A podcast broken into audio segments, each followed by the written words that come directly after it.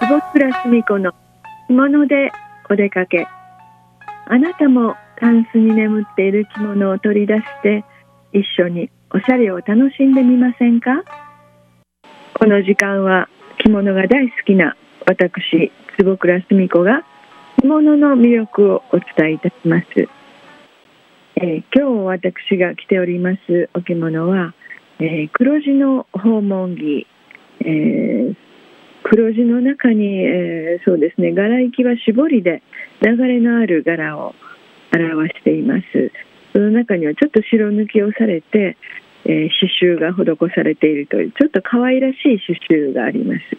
そして帯は、えー、黒地の帯に、えー、白い丸紋のそんな、え大きな、え刺繍のような織の、帯を合わせてまいりました。えー、これは実はちょっと新年会という小さなあ会今年は会になりましたがその時に来た訪問着のコーディネートを、えー、合わせております、えー、そしてその時には、え絞りの道行きコートを合わせて着ていきました、えその時のちょっとコートの格ということについて、え今日はお話しさせていただきたいと思います、えー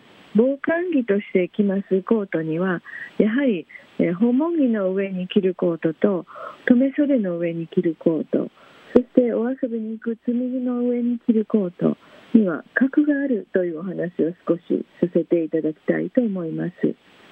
えまずあの一目でわかるコートの格順という格上のものはやはりこう四角い襟の道行き襟といいまして昔からよくあるこう見た目まっすぐの四角の襟で、えー、真ん中で打ち合わせがされて、えー、すっきりとした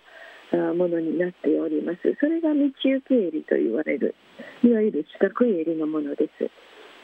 そういう襟の形で判断をまずすることができます。で道行き襟とその次はちょっと飾り襟ですね。丸い襟になっていたりカーブになっていたり本当にお襟がついていたりという襟の形です。それはまあおしゃれ感覚でいろんな襟の形を作られます。それからもう一つは、えー、着物襟。着物の襟合わせと同じようになっている道中着襟というものがあります、えー、道行き襟と道中着襟のその2パターンが大体ありましてやはり角の上のものがその四角い日中期襟になります。それで襟の形で判断をします。それから2つ目は、えー、素材で判断をします。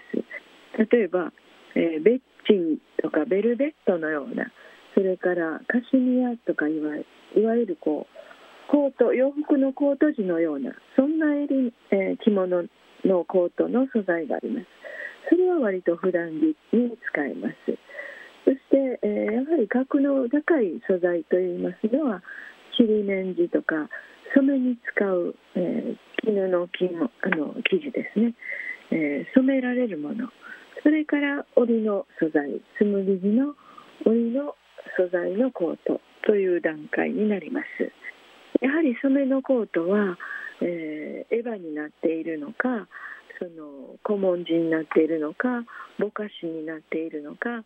うん、エヴァと言いますのはあの付け下げ帳に前と後ろに背中に絵が描かれているものですねそういうものは染めの、うん、コート地としても格が上になってまいります。そして、えー、無地感覚の折り地があって、えー、無地の、えー、コートはやはり格が上になってまいります。そのように下に着る着物留め袖の上に着るコートにはやはり格の上のコートを合わされていくととっても合うんじゃないかと思います。そしてもう一つ気にしていただけるのはコートの丈の長さですね。やはり留め袖のようないい着物を着るときは汚れをしない汚れないようにということで丈の長い、えー、裾まであるコートをお召しになるといいと思います。ですから丈が長くなるほど、えー、格が高いと思っていただいたら間違いないと思います。なんとなくこうして格付けをすると難しいように思われがちですが、まあ、防寒寒さをよけるそれから汚れを避ける